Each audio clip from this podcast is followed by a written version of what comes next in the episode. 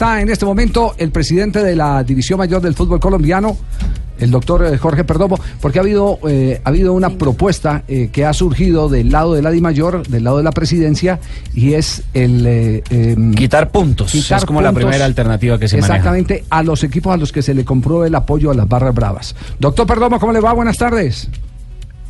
Muy bien, Javier, usted lo ha dicho muy bien, esa es una preocupación que viene atendiendo permanentemente la DIMAYOR, hemos estado construyendo proyectos más estructurales, menos coyunturales con el gobierno nacional, sin embargo es un proyecto de largo aliento, el que ustedes ya conocen, que consiste en el enrolamiento, en la carnetización, en sistemas de ingreso biométrico, cámaras de identificación facial y endurecimiento de penas. Sin embargo, ello es más complejo de lo que hubiéramos querido porque necesitamos el concurso del gobierno nacional, toda vez que son los entes municipales los que son los propietarios de los establecimientos y esos establecimientos, los equipos pagan por su arrendamiento y no solamente se dedican al fútbol, sino como lo vamos a ver en los próximos días aquí en el Campín, a conciertos como el de Justin Bieber. Entonces, la preocupación que nos asalta es que cada día el tema de las barras se agranda, se profundiza y nosotros debemos tomar correctivos. Y esos correctivos van dirigidos a la prohibición absoluta por parte de los directivos, de los administradores, de todo que hace referencia a la administración del fútbol en el apoyo a las barras bravas, porque esta gente ha tomado esto como un negocio, como un medio de vida, se quiera, pero está deteriorando el espectáculo, está haciendo que la gente buena, la gente no vaya a los estadios, está haciendo a que nuestro espectáculo a nivel nacional e internacional eh, se deteriore por esto que está sucediendo. Y ya no solamente es en el interior de los estadios y sus alrededores, sino que creemos de que hay no puede haber equipos que legitimen estas conductas y estamos adoptando unas medidas muy drásticas. Eso que usted conoce, Javier, es una propuesta que vamos a llevar a una asamblea mayor que la vamos a hacer posiblemente el próximo 2 de mayo, en donde también vamos a someter a la reforma de estatutos y el tema del licenciamiento de clubes, que es una obligación establecida por la Conmebol. Pero ese punto va a ser llevado para luego eh, eh, y eh, involucrarlo en el código disciplinario de la federación que es donde debe estar. Entonces, ese es el propósito. Ya, eh, presidente, pero, pero salta una, una inquietud. ¿Quién es el que va a valorar la relación entre los barras bravas y los clubes? ¿Las autoridades, la DIJÍN, la policía o ustedes van a tener un ente que se va a encargar de averiguar? Eso lo hablamos ya con Ramón Yesurún y estamos absolutamente de acuerdo porque además es un tema que nos obliga al licenciamiento de clubes eh, inmerso en la reglamentación de Conmebol, en donde la federación y la DIMAYOR deberán tener un departamento de integridad para que al mismo tiempo esté vigilante en evitar el amañamiento de partidos y otra serie de conductas. Creemos de que esa persona ser la idónea para identificar las conductas de cercanía o de beneplácito, porque usted, como bien lo lee, no solamente se trata de dolosamente, sino también a quien permita esas conductas.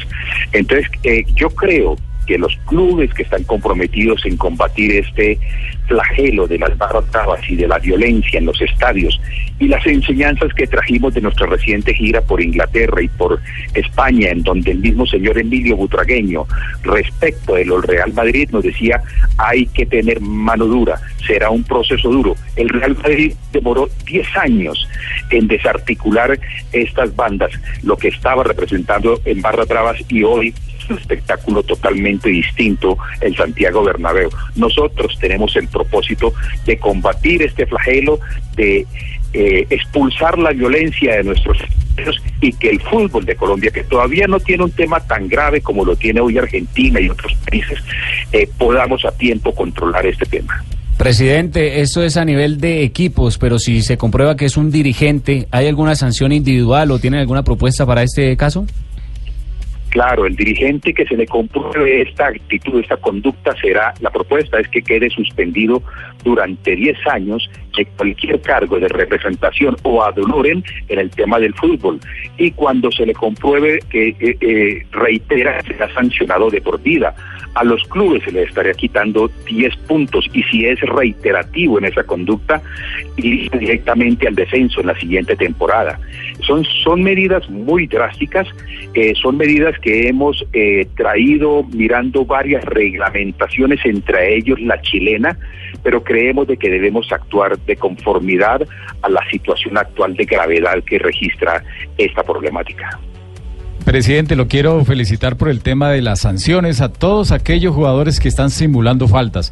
Me parece increíble eso porque eh, realmente no se hacía e, en el fútbol colombiano y nosotros desde hace mucho rato adolecemos de que haya ese tipo de sanciones. Pero le quiero comentar algo, la, la multa tan grave que es de 44 millones de pesos como el caso del muchacho de Río Negro, eh, me parece un poco exagerada. Yo sé que para todos ha sido igual, pero resulta que es un muchacho que se gana hablando con con el presidente, con el dueño Salazar, se gana dos millones de pesos y el acuerdo con el que él llegó con el jugador es a descontarle un millón de pesos eh, mensual. Ah, Entonces, tiene contrato por 44 meses. Imagínese, yo sé que tendría contrato por 44 eh, meses, pero, un millón no porque con la prima bona.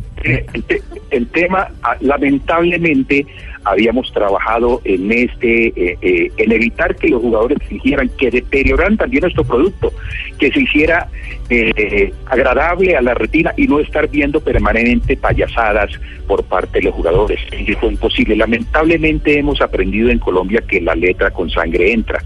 Hoy, por ejemplo, conducir en estado de ebriedad vale un dineral y yo creo que lo que se ha logrado con esa drástica sanción es precisamente evitar eh, que eso siga sucediendo. En el fútbol, por ejemplo, a mí me duele. Hemos sancionado inicialmente un jugador de Pereira, otro de Medellín, ahora de Río Negro, y está la comisión disciplinaria pidiendo la información respecto de este muchacho del Huila, muchacho de 15 años que seguramente se gana el mínimo y también será sometido seguramente, si lo determina la comisión disciplinaria y la arbitral, a esa drástica sanción y seguramente se está ganando el mínimo. pero, aquí tenemos que sabe que, sabe que... todos todos, todos tenemos que entrar en esa onda, no fingir, no dañar el espectáculo, hacer un juego dinámico. En la, la ficción, engañar al árbitro solamente conduce a que haya violencia, porque cuando los, las barras entienden que la actuación del árbitro ha sido equivocada, pero que fue inducida por un jugador, eso despierta violencia. Eso lo hemos estudiado y tenemos que erradicarlo del fútbol. Sí, eh, presidente, eh, para, para eh, reducirles trabajo, no es sino que miren el, el momento en que entró el pelado, a los cinco minutos es cuando le pegan evidentemente un puño en el piso. Él estaba en el piso, se lo pega aquí en Martínez. Sí, es, un, es un manotazo el que le pega a Harold Martínez, se lo pega en el costado derecho de su cara hacia el lado de, la oreja, ahí le, alcanza, ahí le pega, el muchacho además, ahí no simuló. además agresión, fue agresión. Sí, claro. Lo vimos, lo vimos ya en televisión, pero se necesitó ver una repetición eh, eh, de una cámara cerrada para poderlo, para poderlo apreciar. Sí, pero el, pelado sí le, alcanzaron a pegar su puño a leve. Uno, dos, tres. Bueno, la comisión, ustedes saben, eh, Javier, que no es el presidente quien toma esas decisiones, es una comisión arbitral quien analiza, lo remite, eh, no, no de oficio investiga la comisión disciplinaria, la comisión arbitral analiza, lo remite a la comisión disciplinaria y si las dos se encuentran que hubo ficción, que se engañó, que hubo intención de engañar, seguramente eh, impondrán las sanciones. Si es como usted dice, pues ahí están los argumentos probatorios para determinar de que no hubo esa... Eh, que no fingió el jugador. Sí, así es. Eh, presidente, le habla el otro presidente. ¿Cómo está usted? no, hombre. ¿Cómo está? Gusto en escucharlo, presidente. Ah, muchas gracias. Eh, tengo dos preguntas. Primero, a ver, ¿cuál? Eh, si dice que a un equipo que se le compruebe que apoya las barras bravas le descuenta 10 puntos y el equipo que lleve por ahí 7 puntos queda debiendo. Sí, señor, sí, señor, queda debiendo y el artículo prevé que se le descontarán en el año siguiente. Correcto. Y la otra pregunta. es decir si un club, pongamos el ejemplo más dramático, un club entra en esa conducta, le quitan 10 puntos, es reiterativo o está terminando el torneo y no le alcanzan los 10 puntos, tendrá que pagarlos en el torneo de la B, entonces no entrará de último, sino, sino con menos 7 puntos, por ejemplo. Así, va a quedar, así va a quedar yo en la secuestra próxima, debiendo puntos. La otra pregunta es... ¿Cuál es la otra pregunta? Eh, por uno agredirse, también le clavan una multa muy grande. Yo me pienso flagelar ahora en Semana Santa. No, ¿Cuánto hombre. me toca pagar? Ay, presidente. No, no, el presidente de la Ibayor está muy ocupado a esta hora. Sí, Saludos, saludos, presidente. Bueno, Javier, un abrazo. Presidente, muy amable, muchas gracias. Muy gentil. muy bien, al presidente de la División Mayor del Fútbol Colombiano.